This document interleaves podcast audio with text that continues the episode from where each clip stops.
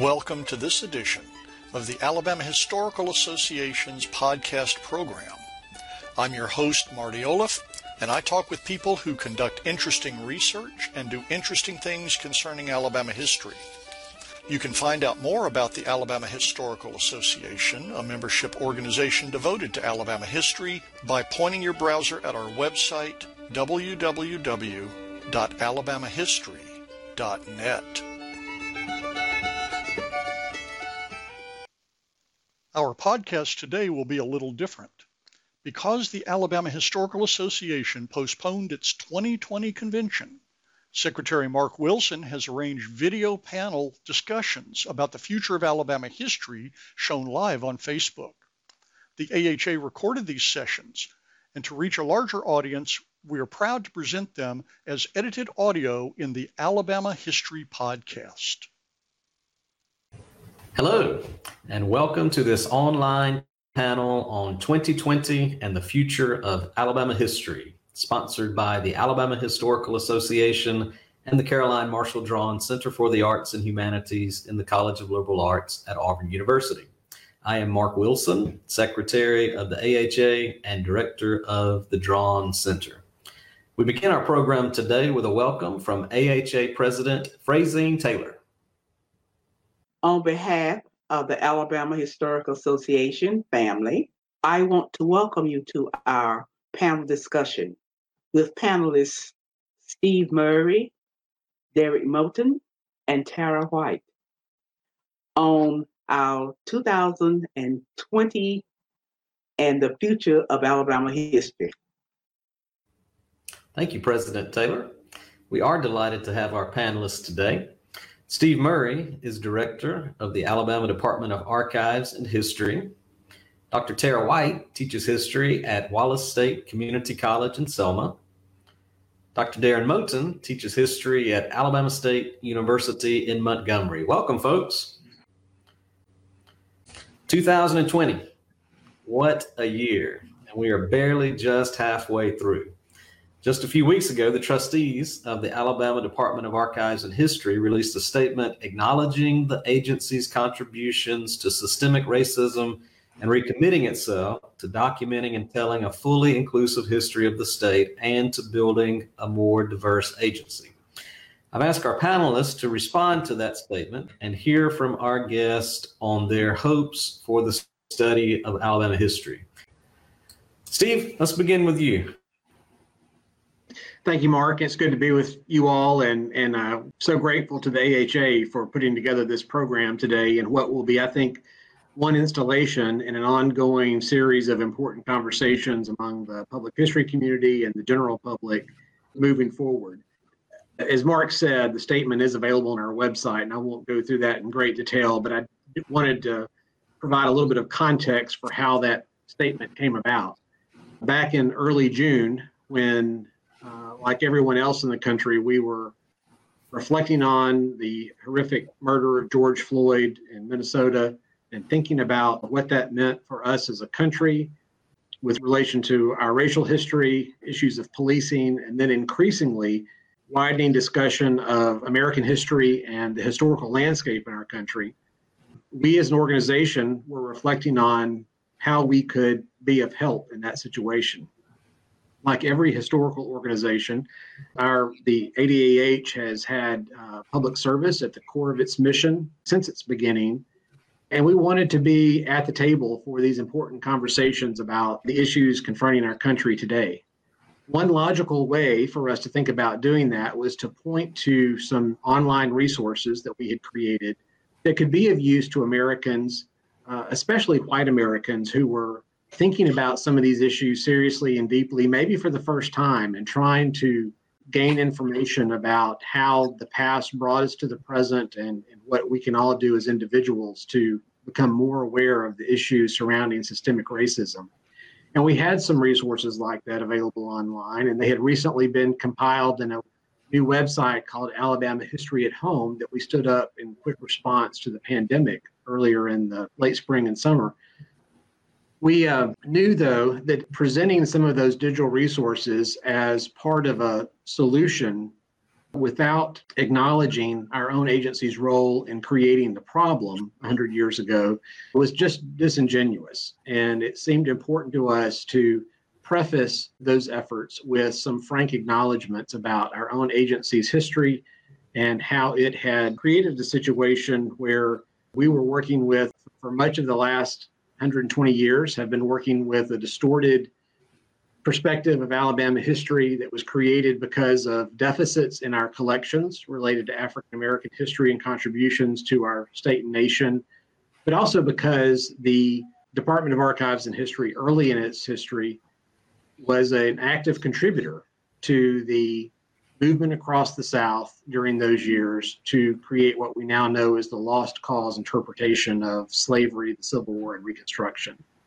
So in two ways, our agency had helped to create major symptoms of systemic racism, being a deficit in terms of the material records and artifacts that helped to tell the story of African American history, but also this mistaken interpretation now discredited by historians for explaining those important turning points in American history. Once we laid out those acknowledgments in writing, it seemed crystal clear that if we were going to proceed, if we were going to have a presence in these conversations, that there was a moral imperative for us to incorporate those acknowledgments in the statement. In the early 20th century, we knew that our agency had played a leading role in shaping the understanding of the past as it existed then and in shaping decisions about our collections here. It seemed appropriate now in the early 21st century for our agency to have a leadership role again, this time in trying to facilitate a broader, more inclusive understanding of Alabama's past and the long simmering issues that have really come to the fore to us in the last couple of months. That's how it took shape. When I've been asked, why did you feel it was important to make this statement? It really comes down to 3 points. One is our desire to serve as an honest broker in these conversations about racial history and commemoration. That role requires honesty about the past. The second is that we know firsthand and anecdotally that many African American Alabamians have still today a deep distrust of Alabama governmental institutions, and that's for good reason because of the history of positions and actions taken by state government in the past, and that some African Americans today do not feel that there's a place here for them, or they may not feel welcome in our agency. We are desirous of and determined to move past that situation. We want all Alabamians to feel that this agency tells their story, represents their history responsibly, and is a place where people can come together in goodwill to talk about the past and help to think about a better future ahead. And then thirdly, the statement is part of an important process for us as an organization in coming to terms with our own history as an institution, thinking about those first two founders, Thomas and Marie Owen, who did so much of the work that is described in the statement, but also did tremendous work in building the capacity that we have today to serve as a collecting institution, as a cultural resource, as a state history museum, in a place that supports good history education in the classroom. All of those good things that we have today are also built on the work done by Tom and Marie Owen in the early and mid 20th century. So we have some work to do just reconciling ourselves to the history of our agency, taking an honest look at the poor decisions that were made at the time, but taking also the benefit of what they did and using both of those together, awareness and that capacity, to make better decisions about where we go in the future. Thank you, Steve. Dr. White, love to hear from you. Thank you. Thank you. As a Southerner, as a historian, and as an Alabamian of at least 6 generations, I was really pleased to see the statement of recommitment by the leadership of the Alabama Department of Archives and History. The statement was long overdue, and it is unfortunate that it took the murder of George Floyd and the resulting protest around the world to get the world, including Alabama, into a position of reflection, but also into the spirit of atonement.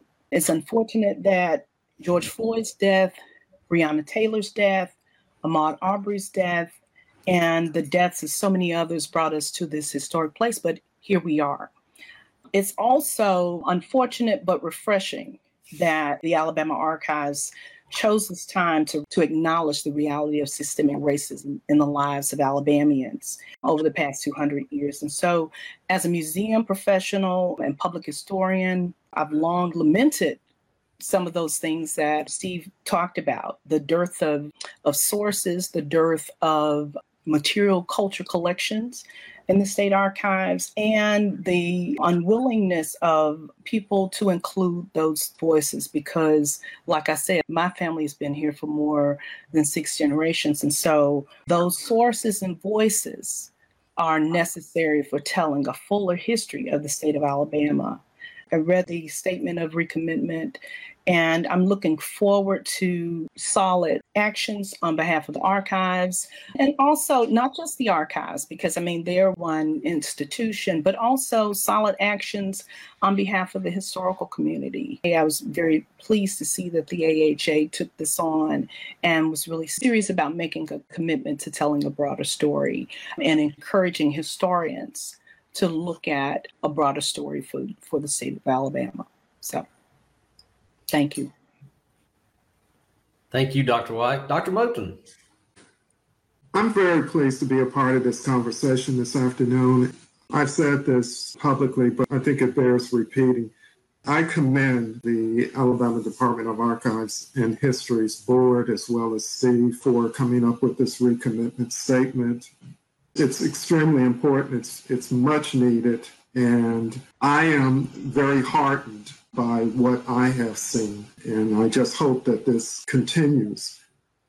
Unfortunately, George Floyd's death is a culmination of many such events that have happened in our country. It seems like those moments present an opportunity for us to reflect on, you know, who we are as Americans and what is this thing that we call American history, because when we talk about Southern history, it's very much a part of American history. And I think about Mother Emanuel AME Church in Charleston, South Carolina, and the senseless murders of the parishioners of that church and the young man who committed those murders, and conversations about the Confederate battle flag and the Confederacy. And that was another moment where we, as a nation, paused to have this conversation, but that conversation didn't last too long. I hope there's something different about this conversation that we're having right now. And I think there is certainly something different about the mixed generations of persons who have demonstrated and protested and agitated for substantive changes in our society. I'm seeing things that I didn't think would happen so quickly, such as the Mississippi legislature deciding to change its state flag, the Montgomery School Board deciding to rename 3 high schools in Montgomery, namely Jeff Davis, Robert E. Lee, and Sidney Lanier. There's a lot to talk about. There are a lot of demons to exercise in this process. So I hope we don't get weary when we talk about an all-inclusive history in this country.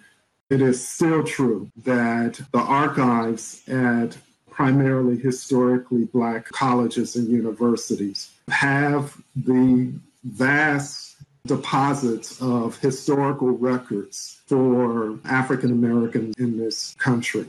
Tuskegee had the lynchings files. I don't know that there's a white university or college anywhere in the U.S. that collected data on lynchings. And I'm thinking about the Moreland-Spingarn collection, the Amistad collection, the Schomburg collection. We need to do a lot to preserve this history, to discuss these artifacts. So I'm happy we're having this conversation, and I look forward to this afternoon. Thank you. And it's interesting to be a historian or a student of history and to realize you're living in a really important moment of history. What you're talking about related to the future of research and topics that perhaps haven't been covered or are ripe for continued uncovering leads to a question, Jane Denique, who would like to hear of any plans to clarify the history of Black Reconstruction in Alabama and possibly creating a database of collections that may exist in churches, HBCUs, or private collections. So talk a little bit about that period and what you hope may come out in the future in terms of research. I'll jump in. For Reconstruction, I found it interesting to be here during the sesquicentennial. The sesquicentennial celebrations ended, and of course, that would have been also of the Civil War, I mean. And of course, at the end of the sesquicentennial Civil War, the beginning of the sesquicentennial for Reconstruction, and I found it really interesting that there weren't any celebrations anywhere for Reconstruction, but I understood history and understood that Reconstruction was not a time that people celebrated, but I feel that it is because we're still in that period, right? We got about 7 more years, right? And so it's still an opportunity for us to revisit, but dealing with the questions that we have now. These questions start there. I think this is still a wonderful opportunity to revisit Reconstruction 150 years later, and to start to delve into some of these questions about race, about the place of African Americans in not only the, just ordinary everyday society in the South and in Alabama, but also the place of African Americans in the political process. Fortunately, the voting rights movement culminates here in Alabama in Selma. You have the Voting Rights Act of 1965, and unfortunately, you've had many reversals in the past few years, culminating in Alabama again with Shelby County versus Holder. So I think it's important for us to go back to that. But there have been some reinterpretations of Reconstruction in Alabama, and I encourage to go back and look at Richard Bailey and Michael Fitzgerald. I've done some good work reinterpreting the Reconstruction period in Alabama. And there have been a couple others who are doing really good work. And so the work is happening there. One such work I really hope would also happen is the look at the U.S. Colored Troops units that originated here in Alabama. I think that work in that area would be fruitful as well. Some people have already started kind of plugging those holes in Reconstruction, but we can encourage students to do more. Great. Thank you. Steve, did you want to respond to that? Well, I'll say, I'm glad to see Mike Fitzgerald online with us today, and his work is extremely important for understanding what was happening during those years.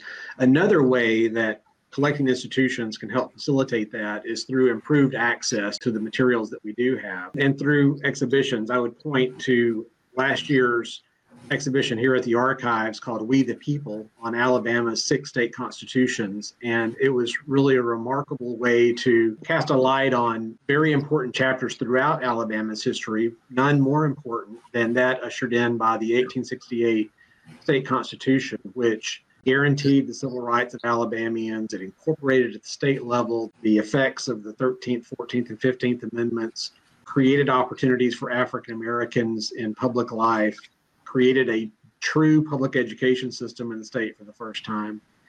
One of the lessons to be taken away from the fantastic story of that Constitution is that that kind of progress can be undone, and it was undone in the 1875 and 1901 Constitutions. We're also steadily working to try to increase access, not just for scholars, but for the general public and for classroom teachers, educators. Just some examples of some things that we're doing now that touch on Reconstruction includes the digitization of our Civil War and Reconstruction era newspapers that are now online. All of those that we have available are either have been scanned here or are part of some national databases. We are currently scanning all of the governor's papers from the Civil War and Reconstruction era, and those will be coming online soon. Coming up in the fall, we're going to start a project to scan all of the Alabama Supreme Court case files from 1820 through Reconstruction. all of those open and provide immediate access then to extremely important records and evidence of the experiences of African Americans in Alabama during that time. So I think it's a combination of improved access, promoting scholarship and research by historians, and getting these materials into the classroom. Thank you. Dr. Moten, I'd love your thoughts on the Reconstruction question, but then beyond that as well, what other topics are you hoping in the future students will take up as part of a more holistic effort? Well, when I think of Reconstruction, I think of two books in particular, Du Bois's Black Reconstruction. I also think of Rayford Logan's The Portrayal of the Negro. And I really do think that the Reconstruction was a portrayal. It was a promise made, but not a promise kept. I think politics basically sabotaged. And of course, Lincoln's assassination had a lot to do with the unfulfillment of Reconstruction. It was perhaps an important moment where the commitment of the federal government of the United States was really put to a test, and it largely failed that test. The other part about Reconstruction that I think that is really important, or the legacy of Reconstruction, is that what we see currently in American society, the economic disparities between Black families and white families, is mind-boggling. That's the only way I can describe it in the wealthiest, most powerful country in the world. It begs the question, what do you do when a federal government frees 4+ million people, or formerly enslaved persons, and then give them no means to take care of themselves? The loss of Black farms in the South, the loss of Black home ownership in the United States, the lack of affordable housing. These are the topics that I think we have to wrestle with, because it's all connected to this history. And so the second part of your question, Mark, a lot of people think that the Civil Rights Movement ended with the assassination of Dr. Martin Luther King Jr. We're still in a movement. All Americans don't have equal opportunity. All Americans do not have equal justice. So we're still striving to make this country the city on the hill. It's going to take all of our efforts. It just can't be a subset of Americans want this to happen. This has to be the goal of all Americans. I say to my white friends that, integration is their burden. It's not mine. Because if it's going to happen in this country, it's going to happen because there's a will within white Americans to make it happen. Just demographically, I can't be every place that I may need to be that one voice in the room that says, you need to consider this person, or we need to sort of think about our workforce in a different way. We're challenged, I think, on many levels. I think it was Daniel Patrick Monahan that came up with the expression benign neglect. Well, if I'm the person being neglected, then it's not benign. We all have a role to play in the type of fair and just country that we want to have. I was talking to someone recently, and we were talking about Bryan Stevenson's book, Just Mercy. And I said to the person I was talking to, I wouldn't even expect in communist Russia that a person could be placed on death row before they go to trial. And yet that happened.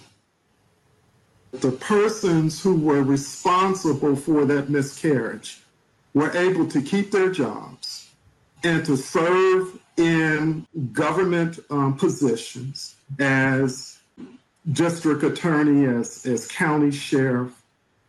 This goes back to what Steve said about people losing faith or not having any faith in government. These are the types of issues. And so if this does not lead to a conversation about how we make our criminal justice system fair, then I think we're not taking full advantage of this moment.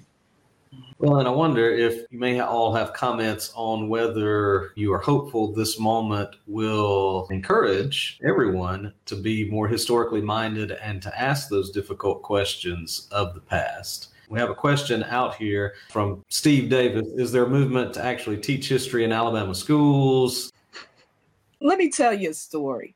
Of course, I teach history in community college. What I'm realizing is that students don't get much in K-12. And so they come to me with history that they might have learned on the street or history that they learned in elementary school, you know, or all these wonderful myths and fables. And so I find it disheartening and in some instances terrifying that students have such a lack of historical knowledge and don't really understand not only the content of history and the context of history, but also how historians do what they do. So that's part of it.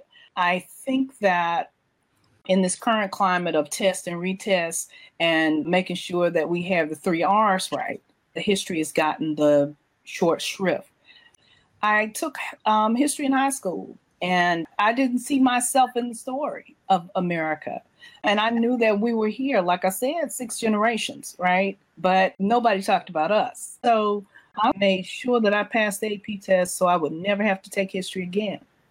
God has a sense of humor. But it was understanding the connection between the past and the present as I was studying the Civil Rights Movement and understanding the connection then between the past and the present as I was studying Reconstruction and looking at the past racial situation and current racial situation. And that was, you know, some years ago.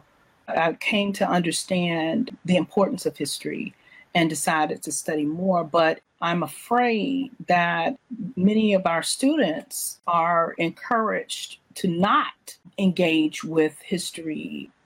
I also feel that it's unfortunate that people are discouraging people to major in the liberal arts, because I think the part that makes us human, the humanities, we study those, the literature, the thoughts, the dreams, the aspirations of all people. History shows us some of that as well.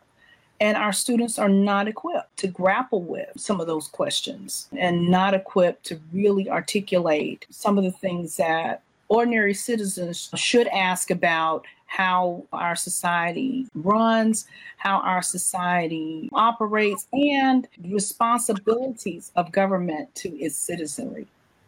But if you didn't understand that there was a responsibility and the way that that's evolved over time, then you don't know to ask the question. And I think that's what we're robbing our students. That's how, one of the ways we're robbing our students. So I don't know.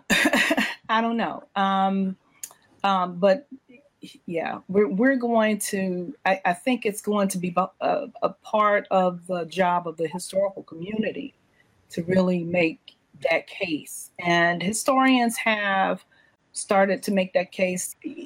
There has to be a broader conversation in the education community in general about why these things are important and what we are robbing our students of when they don't have the capacity and the tools to ask these questions. Steve? I would say I am cautiously optimistic about where we are and where we're headed. This moment feels different in many ways than previous episodes that we've seen, even in 2015 and again in 2017. I think there's an interesting surge of interest on the part of, I'm speaking mainly of white people who newly identify themselves as advocates and allies of African Americans in addressing these issues. There's a couple of things for us to be careful about and watchful for. One is what happens when the current debate over monuments and building names is largely resolved. And we have still remaining the very deep, and I would argue more difficult issues to address related to economic disparity and access to education and healthcare and those other issues of related systemic racism. They're going to be more difficult to resolve than moving a monument. There's going to be a lot more discussions, and history needs to be there as a resource for those conversations as well. I'm optimistic because we've got ahead of us in 2026, the 250th anniversary of the country. There have been a lot of discussions in the public history world about point of focus is going to be in that anniversary. What does the semi-quincentennial look like? How does it compare to the bicentennial in 1976? And it seems to me that the past 2 months have answered most of those questions for us. This is not a 2020 episode. This is a 2020 moving forward years period of, I think, reckoning with the past and thinking about how we can make better decisions going forward. And it seems to me that there's a focus that has been brought to what the planning that needs to happen for 2026 and where that energy lies. I would say two other things, one related to classroom instruction in history. History and social studies and civics have been pushed to the sidelines of the classroom. We have to get those back to the center of the classroom experience of our young people. That requires policy at work. It requires historical organizations and concerned citizens being part of those discussions whenever the social studies course of study comes up for review. There's a place for public and history organizations to contact colleges of education and to express our concern about the lack of preparation of especially elementary school teachers who have minimal required training in history of any field, world, U.S., state, whatever, and then are mandated to walk into a classroom and teach a state course of study on topics that they themselves may not have been exposed to since they were in middle school or high school.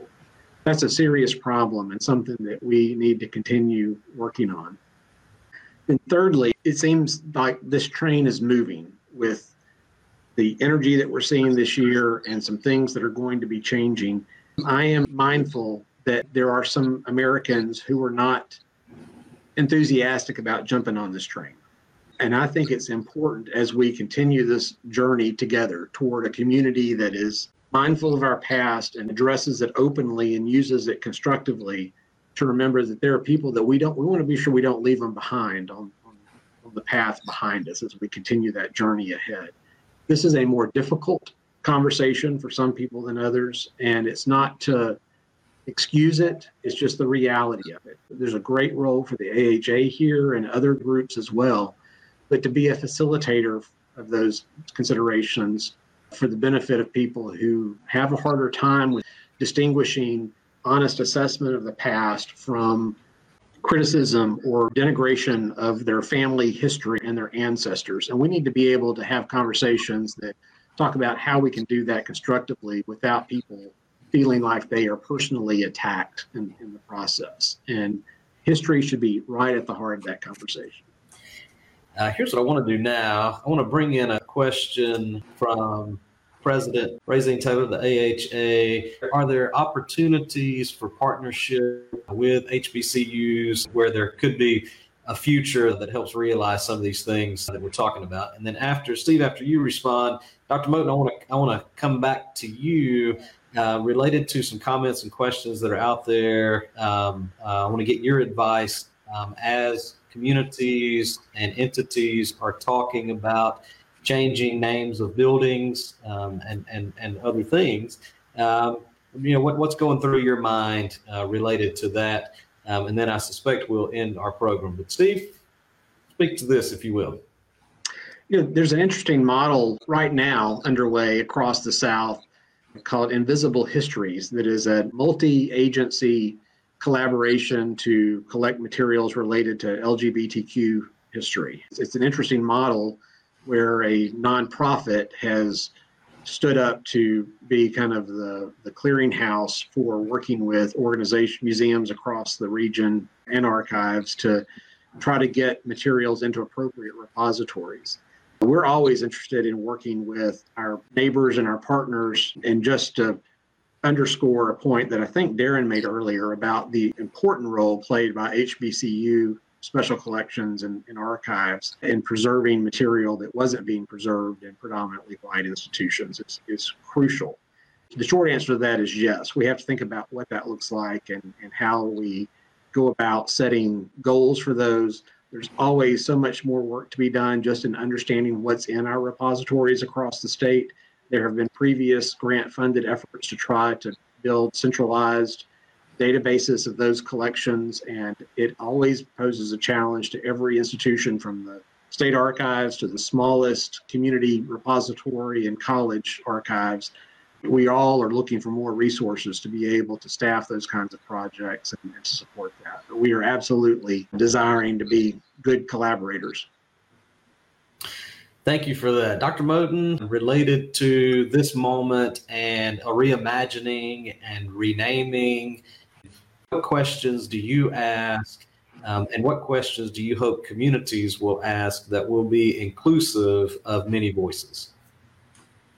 Well, one of the questions that I think that we should consider when we think about the names of monuments and buildings and parks and other places is the context in which these events happen. I mean, one of the things that still amuses and amazes me about the conversation about Confederate monuments and Confederate parks and so forth is that no one ever asked the question, well, what did Black folks think when these parks were being named, when these statues were being erected? And I guarantee you that Black folks had opinions. And I guarantee you that some of them were unhappy that this was taking place. So I think the names of buildings, statues, monuments are important. I think they matter. I attended Benjamin Banneker Elementary School. So long before I ever stepped foot in Washington, D.C., I knew about Benjamin Banneker's role in the design of that city. As school kids, we were taught that we should be proud that we attended Benjamin Banneker School, and we did. I mean, and I was in elementary school 100 years ago. I think it's important, but you know, these things are almost cyclical. I would remind folks that there were parents in New Orleans back in the 1990s that pushed to have the schools that bore the names of Confederate soldiers and so forth renamed. These schools were in their communities, and these are the schools that their daughters and sons attended. I don't think it's a small matter. Well, I agree with Steve that once these issues are resolved, and I think they will be resolved, what are we going to do next? Because the conversation cannot end once Jeff Davis is renamed and once Robert E. Lee is renamed. And so for me, it goes back to how do we make the United States a country where all people have an opportunity to succeed, and that your zip code doesn't determine your life's chances. One of the things we all know about public schools is that it really didn't matter if your parents did not speak English, and it really didn't matter if your parents were not born in the United States. But you had, through those public schools, an opportunity to receive an education that would give you an opportunity and chances in this society that your parents may not have had. I want these conversations to continue, but I don't want them to be reduced to just the names of athletic teams and school buildings and parks and monuments, because while that's important, the other important piece for me is how do we give people a chance to succeed in a country that is very blessed in terms of industries, in terms of education, in terms of wealth. If poverty could be eliminated anywhere in the world, it would seem to me it could be eradicated in the United States. Thank you for that. Dr. White, would you like to respond to that as well? Yes. Once the monuments are gone, once we rename high schools, the real work is going to be in policy. The real work is going to be in making sure that regardless of where you are, and I'm speaking specifically in Montgomery, where I live, where I'm from, where my family's been for 4 generations, where I was educated. The real work is going to be making sure that regardless of where you are in Montgomery, you have a quality education, or regardless of where you are in the state of Alabama, you have access to a quality education. I was very fortunate. I went to schools on the west side of Montgomery, and I attended some of the poorest schools in the city of Montgomery. But I had teachers who were dedicated and devoted to us and gave me an amazing foundation. So I ended up at the other end of the spectrum. I went to high school at Lanier High School in the LAMP program, which is the top program in the state. And so again, best of and worst of. But at that time, this was the opportunity. I've always wondered why my friends who went to Carver High School didn't have the same opportunities that I had at Lanier and at LAMP, some of whom were much smarter than I was, but they didn't have the resources. And so I think it's imperative for us to start looking at these policies on education on the local and state level and making these changes so that zip codes should matter. But not just education. We're talking healthcare. We are in the middle of a pandemic. People are dying, literally dying. I know 2 or 3 people who were very dear to me who've passed on. Access to quality healthcare. That's a whole nother question. Not just that. We talk about neighborhoods. Neighborhood real estate is connected to schools, is connected to health outcomes, academic outcomes, life outcomes. You know, why does it matter?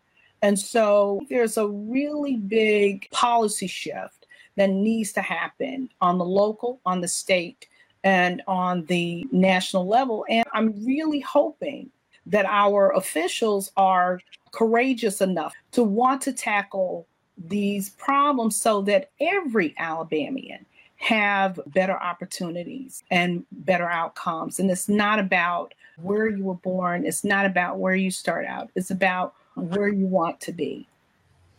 Thank you for that. Steve, Tara, Darren, we thank you for what you are doing in Alabama history and allowing us to be on the journey with you. Thank you for joining us today. This has been another edition of the Alabama Historical Association podcast program. Our music is the traditional tune Whistle By, performed at City Stages in 1996 by James Bryan and Carl Jones. It's provided courtesy of the Alabama Folklife Association, which you can find on the web at alabamafolklife.org.